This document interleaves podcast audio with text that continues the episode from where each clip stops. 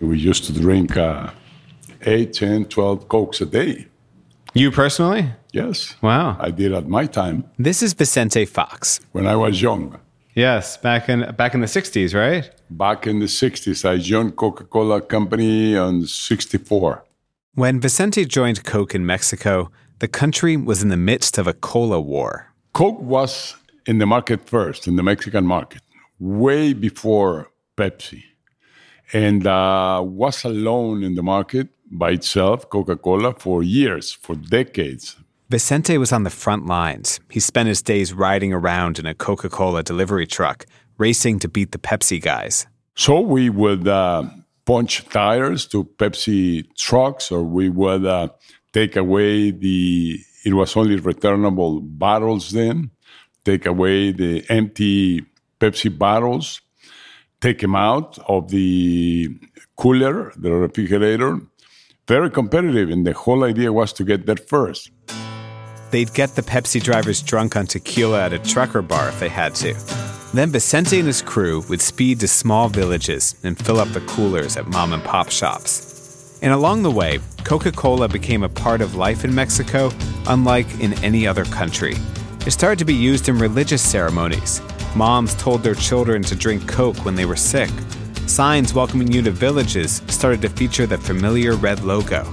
Mexicans started drinking more of it than anyone else in the world, by far. And Vicente was so good at his delivery routes that just a few years later, in the 1970s, he became president of Coca Cola Mexico, and then later, president of the whole country.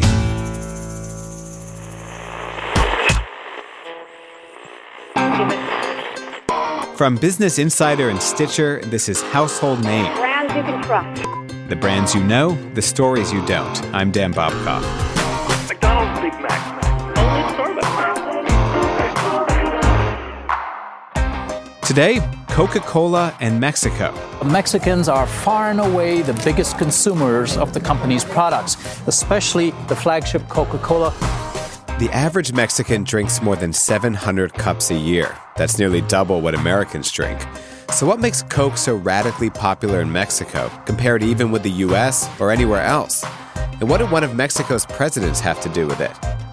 Well, what we found is a story that crosses several decades, presidencies, religions, and also includes some really big shrimp. Stay with us.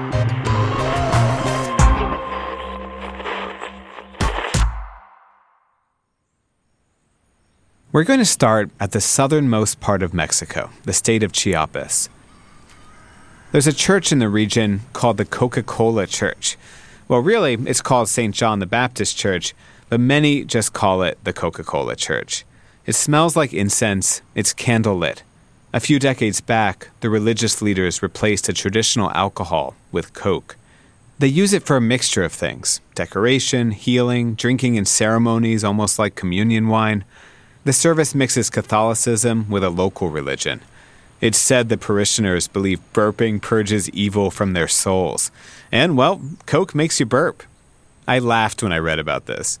It's like the ultimate product placement. You made it into religion. But really, it's a pretty big sign of the way Coca Cola has changed the landscape in this region, with some disastrous consequences. And I crossed the market. This is Yatziri Zepeda. She's an activist and nutritionist working in San Cristobal in the Chiapas region, not far from the Coca Cola church. It is a very, very ancient market nearby Santo Domingo. And it's most of the sellers are indigenous people that bring their produce, for example, mangoes, um, and many different beans and many different types of maize. And amongst all this, Coca Cola. Coca Cola is everywhere.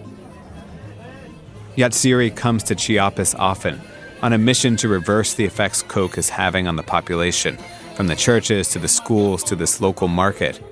She's working on a public health initiative called a food basket, kind of like our food pyramid or plate in the US, but for communities in Chiapas. Chiapas is one of the poorest states of Mexico. It's in the southern east part of the country, and it's mostly indigenous. The municipality of San Cristobal and all the surrounding areas are mostly indigenous. I would say 80% indigenous, Mayas.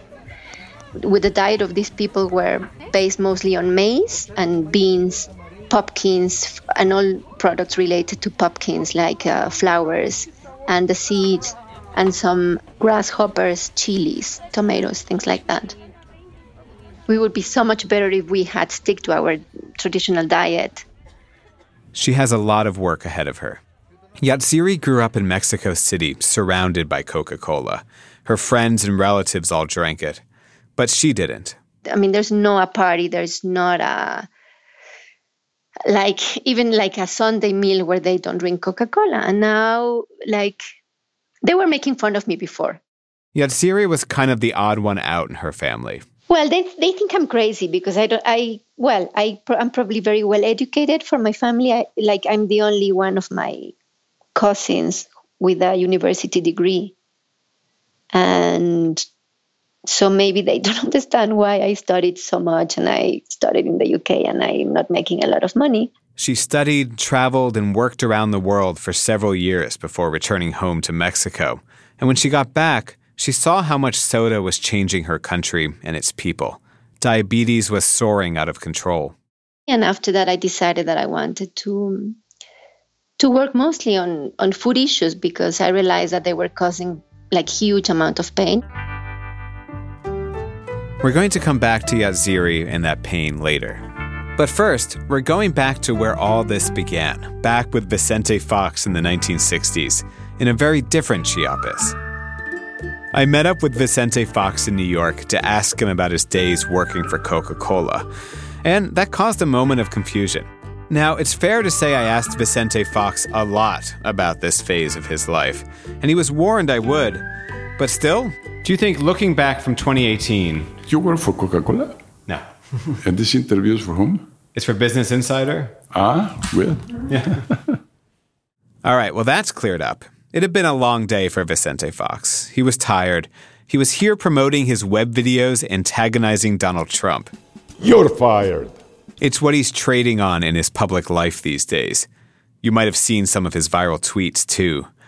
So maybe Coca Cola wasn't on his mind, though before the interview, we did bring him a Mexican Coke to try to revive him. How is it? What is the difference um, in your mind between Mexican Coke and American Coke? Um, sugar.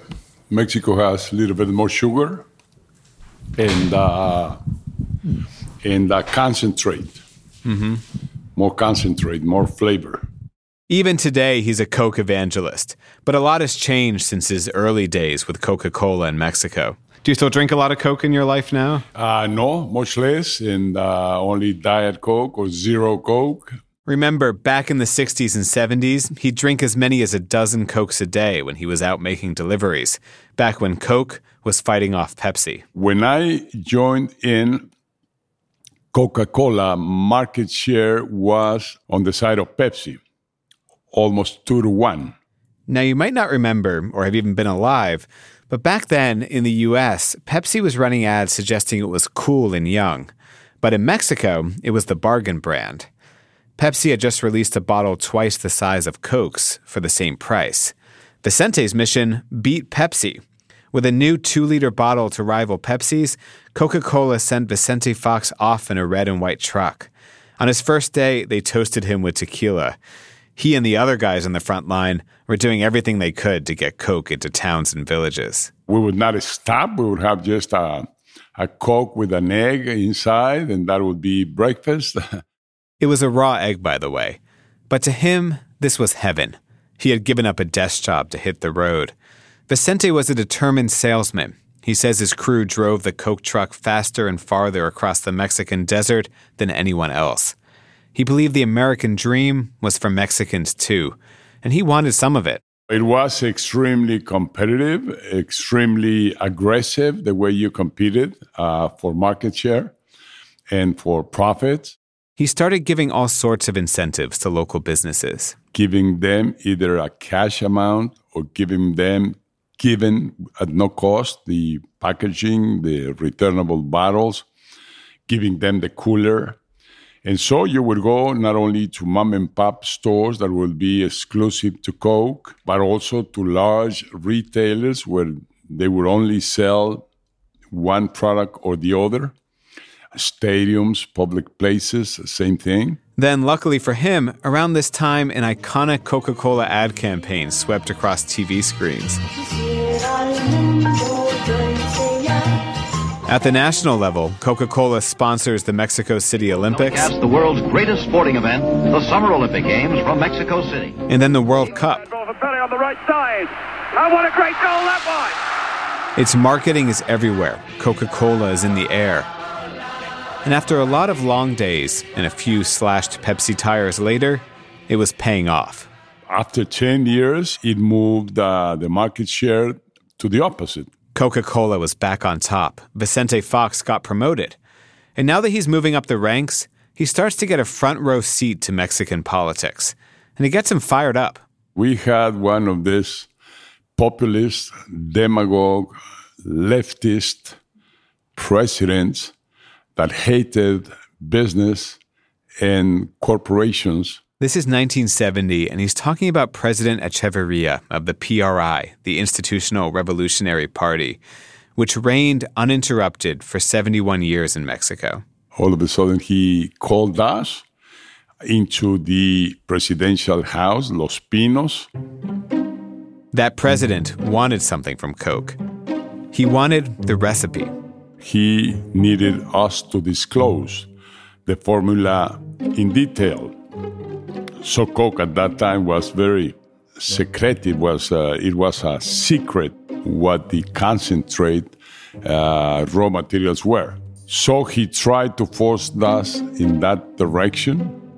Justice Dyer for the company, he also wanted to nationalize Coca Cola and its bottlers. Vicente and the other Coke officials had to think fast, so they came up with the perfect distraction. That's next.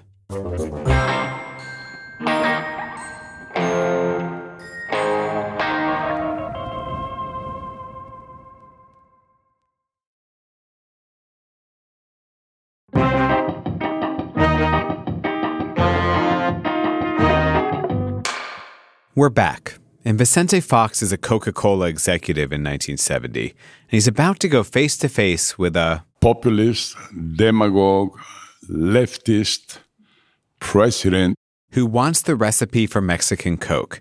Yes, as silly as that sounds, the president of Mexico is demanding Coca Cola's secret formula. And here, we're going on a little tangent involving shrimp. But stick with me, because it's a moment that sets Vicente's career in a new direction, and it shows just how close Coke had gotten to politics in Mexico. As Vicente tells it in his book, Revolution of Hope, Coca Cola had just built a shrimp farm. That was a new thing then. It was an experiment for Coke because it thought there was potential to sell the farm raised shrimp to McDonald's, its biggest restaurant customer. It was going well, the shrimp were huge, and so when they got this demand from President Echeverria for Coke's recipe, they thought it might distract him. When the meeting arrives, Vicente and his team brought some of the shrimp for the leader. After waiting for a few hours, the president comes out wondering what that smell is. He sees the shrimp, is shocked to learn they're not from the sea, and orders his chef to cook them up on the spot. And for most of the lunch, they talk about shrimp and not much about Coke. That's the way we could release the pressure and get out of that moment. It was a political victory for Vicente and for Coca Cola. And not long after, he becomes president of Coke Mexico. But after a few years, he isn't satisfied and he decides he has two choices. It's either being a priest, and I didn't want to be a priest then, or going to public life and work for people. So I decided to go to public life. He never forgets that moment with the Mexican president trying to nationalize Coke. And Vicente is thinking about how Echeverria tried to nationalize just about everything. He even tried to take Vicente Fox's family's land. Fast forward to 2000. According to the final tally of the election, candidate Vicente Fox Quesada obtained the greatest number of votes in the presidential election of the United Mexican States.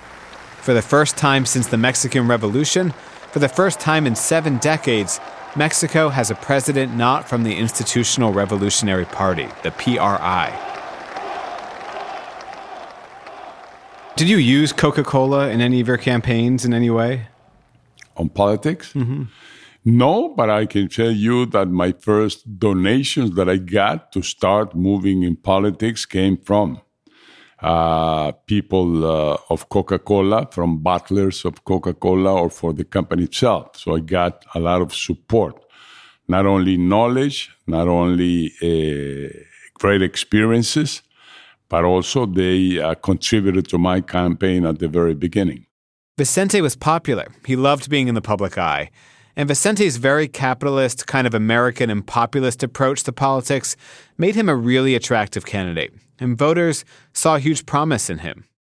I was so excited to have him as the opposition, as a real alternative to 70 years of the official party. So I was, you know, I was so excited and we had so much hope with him. Yatziri was studying abroad when he won the presidency in 2000. When he was elected, I was living in Buenos Aires. I went, I was in a, an exchange program. I was still uh, in the university, and I cried. I cried with all my Mexican friends. Like we were so moved and so full of hope. So we were celebrating, and I remember crying. What were some of your expectations for his presidency back then? My expectations were like less corruption above all, a, fre- a fresher government, you know, to to really cut this enormous power of, of some elites in Mexico. And it didn't happen. It didn't happen.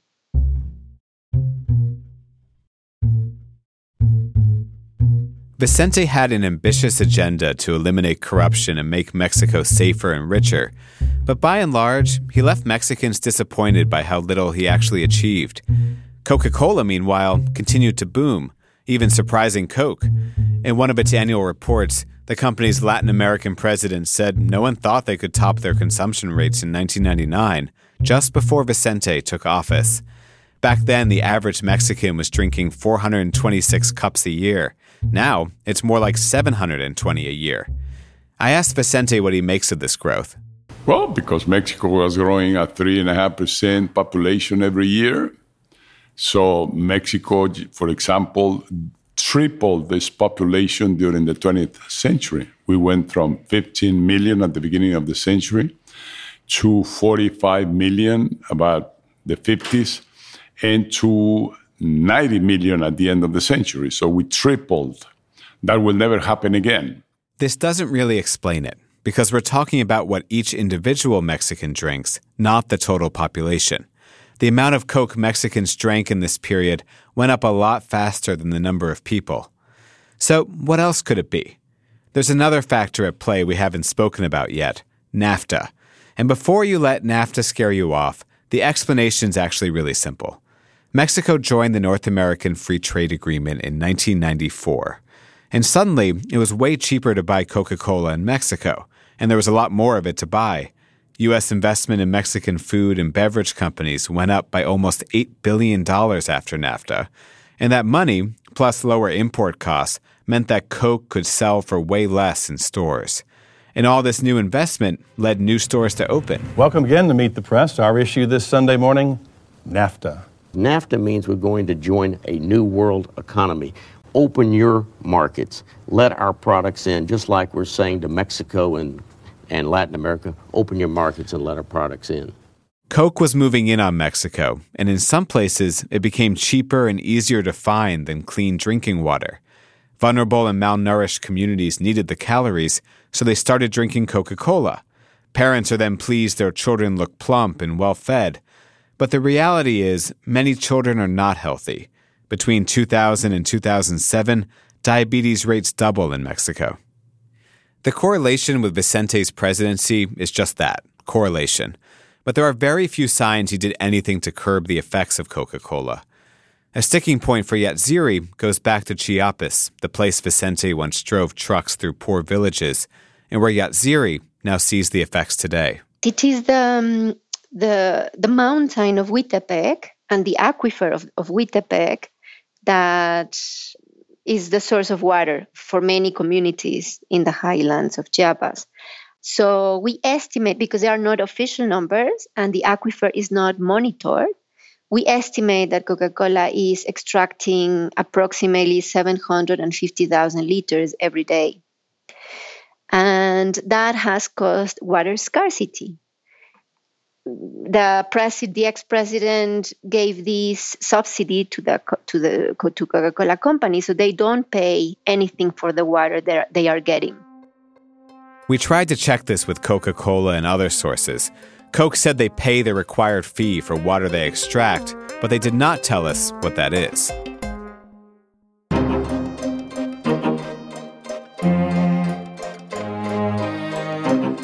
Today in Mexico, all the soda is truly taking its toll. All of that has led to rocketing diabetes in the nation's young. Nearly 16% of the population. Complicating matters, half of those affected aren't aware they have diabetes. Many of them in working class families. And they do little to control its advance. Diabetes is now the leading cause of death in Mexico. It kills seven times more people than car accidents and eight times more than homicides. The Coca Cola Company told us they know diabetes is a huge problem, and they know sugary drinks are not helping. They agree that their customers should be careful about how much sugar they consume. But at the end of the day, Coca Cola's job is to sell Coca Cola. And in Mexico, families like Yatziri's keep buying it.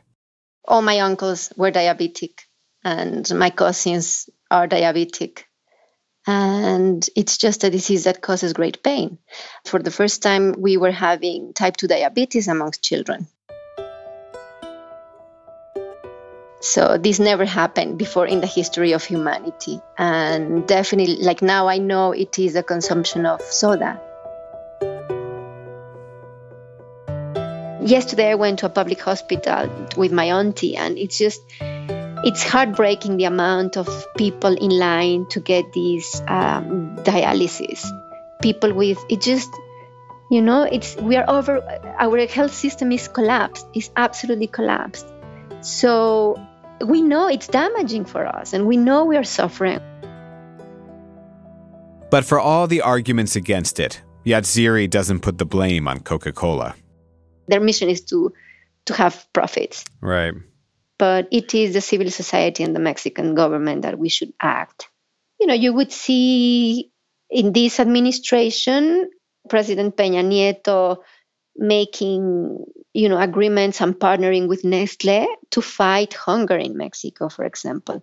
And you can see the government of Mexico City thanking publicly to Coca-Cola for the for the drinking fountains they have set set up in schools. We asked Coca Cola about this, and it's true. They did pay to have water fountains installed at over a thousand Mexican schools. Coke told us the fountains aren't branded, but the Wall Street Journal published a photo showing a banner hanging over a fountain at a school with the big red letters Coca Cola. Which, by the way, some of them don't work, or most of them don't work because I've visited them. So, you know, it's, I, I think they don't get it. I feel ashamed. We went to Coca Cola with a list of questions about their operations in Mexico.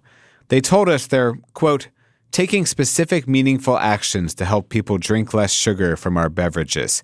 This starts with our support of the World Health Organization's guideline that people limit their daily calorie intake from added sugar to no more than 10% of their total calorie intake. Unquote. But when you go to buy a bottle of Coke, how would you know they support the World Health Organization's guideline? Especially since for many people, it only takes a single Coke to hit that limit. When we asked what Coca Cola does to reduce the incidence of diabetes caused by sugary soda, they said they were working to create more recipes with low sugar content. And they have a business incentive to do that too, because in 2013, Mexico introduced a tax on sugary sodas to try to limit how much people drink. It's not a big one, but enough to attract international attention. Britain and India followed. Since then, soda consumption has slowed marginally, but it's too early to know if it's having a big effect health wise. We asked Vicente if he'd done any soul searching about his past with Coca Cola, Chiapas, and how Coke now affects the population. How do you feel about that? People even even uh, having it in place of food. Well, today it sounds strange. Today even would sound aggressive, trying to sell so much uh, sugar drinks to people. But at that time, it was not considered uh, a bad to your health uh, product. So people used to consume sugar without putting any attention on the amount that you would consume every day. Um, it was not related fat with sugar at that time, heavy weight on, on persons. And uh, on the contrary, it was supposed to be a drink that you will have it with your meals and that you will get double the energy and double the nutrition, which is was false. The only regulation that Coke had at that time is not to advertise or make any commercials with people younger than 12 years old. Again, rules of the game at that time were totally different to the rules of the game today. Do you have any regrets about how how well, much has become uh, part of it? Again, you cannot use the same standards and the same philosophies and the same beliefs that we have today on what it was the world before. At that time, you felt extremely well to sell more and more Coke. You felt extremely well creating more and more jobs. You felt extremely well returning to the investors their money. To be frank, it sounds like something a tobacco company might say. We didn't know any better, a different time. All this has made Yatziri's job, getting people to eat and drink and live healthier, incredibly hard. I think it's very difficult. I think it has to be in a non direct way, like not a personal way. I think that is an enormous challenge. Detaching from our culture, Coca Cola is, is very difficult. My hope is that we, you know, we drink more lemonade with chia, that we drink more mango juice without sugar, hibiscus water, you know, agua de Jamaica, we call it. In New York, these are hipster drinks. Yes, well, these are our traditional drinks. Unfortunately, it's become a delicacy, it's become something for the elite. And these flavors and these you know recipes these techniques to process and preserve foods this is traditional knowledge and we are losing it so my hope is that this is not just for the elite but that the people of mexico can recover their traditional diets. Those traditional diets, like you might find at the market in Chiapas, if you avoid the Coke.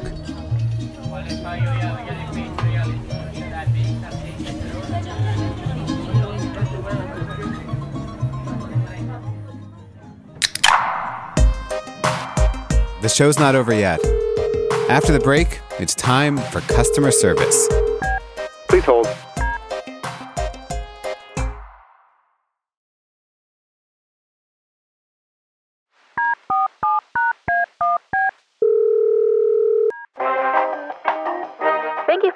Customer service, where we answer all your burning questions about brands. This call may be recorded for podcast purposes. Hi, household name customer service. Can I get your name, please? This is Stephanie Kiriki from New York. And you have a question for us. So I was wondering, the other day I was looking at um, one of my tables in my room, and I'm like a huge IKEA person. Like everything I own is from IKEA. So, how exactly does IKEA get their names? Because their names are really weird and hard to pronounce, and I've just always been curious about it. Well, I have no clue, so I'm going to try to find somebody who can answer that for you. If you could just please stay on the line. Sounds good.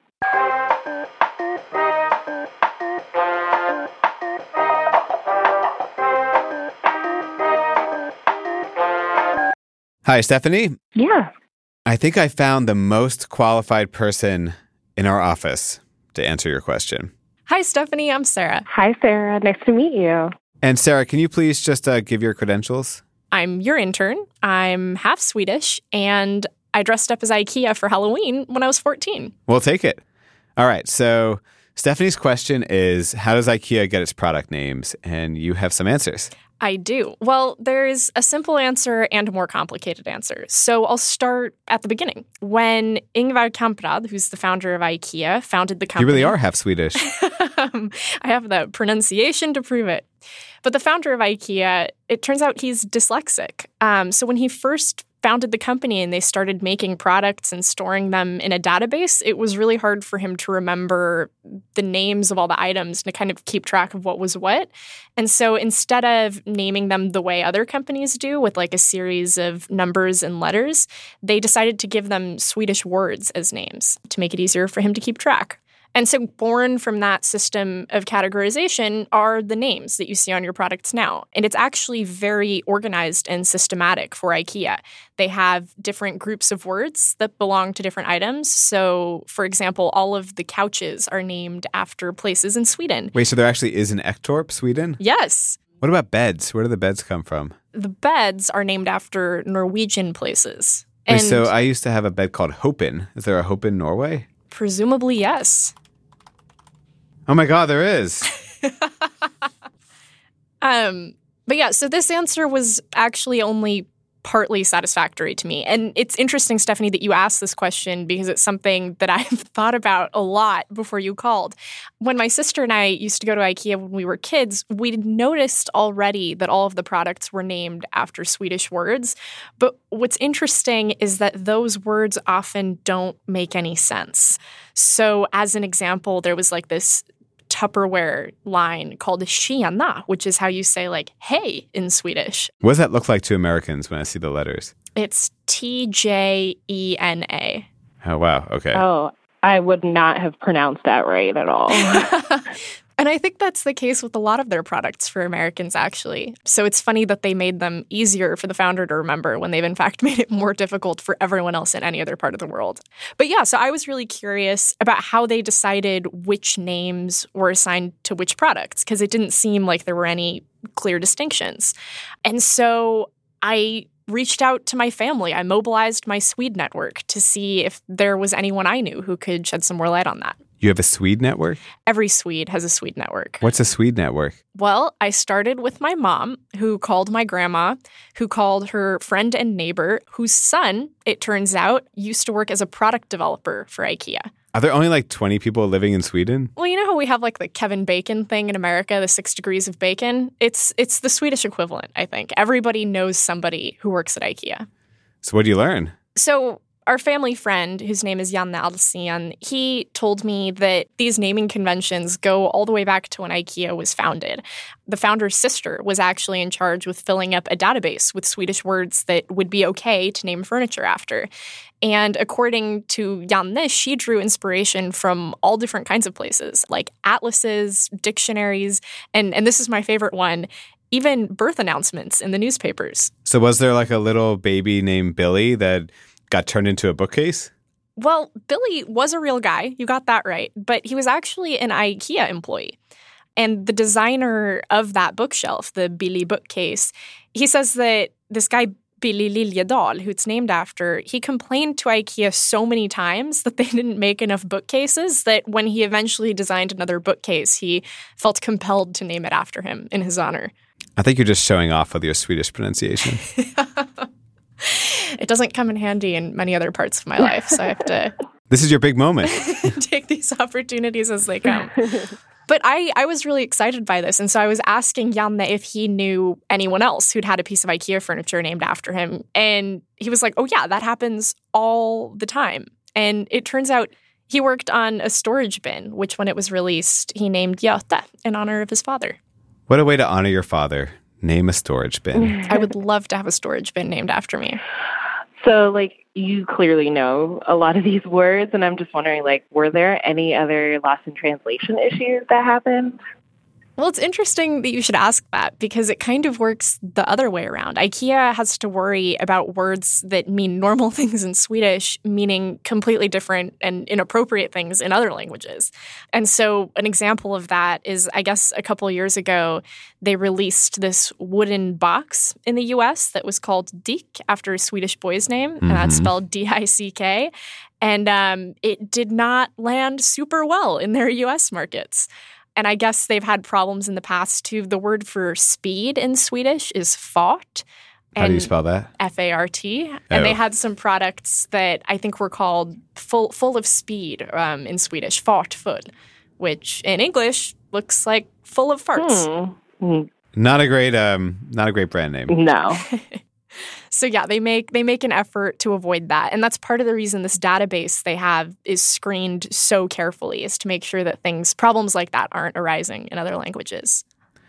Well, thank you, Swedish Sarah.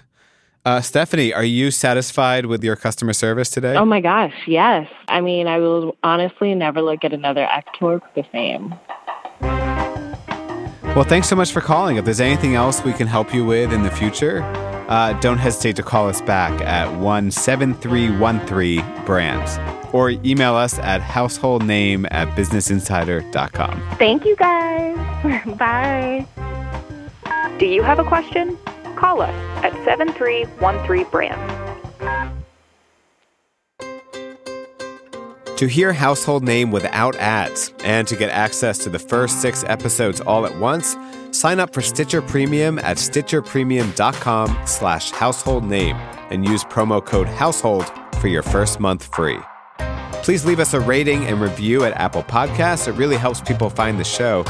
And let us know what you think. You can email us at householdname at businessinsider.com. This episode was produced by Claire Rawlinson, Anna Mazarakis, and me, Dan Bobkoff, who definitely does not work for Coca Cola. Mixing, sound design, and original theme music by Casey Holford and the Reverend John DeLore. Our editor is Peter Clowney. Executive producers at Stitcher are Chris Bannon, Laura Mayer, and Jenny Radelet. Special thanks to Tina Rosenberg, Super Deluxe, and our intern, Sarah Wyman. Household Name is a production of Insider Audio.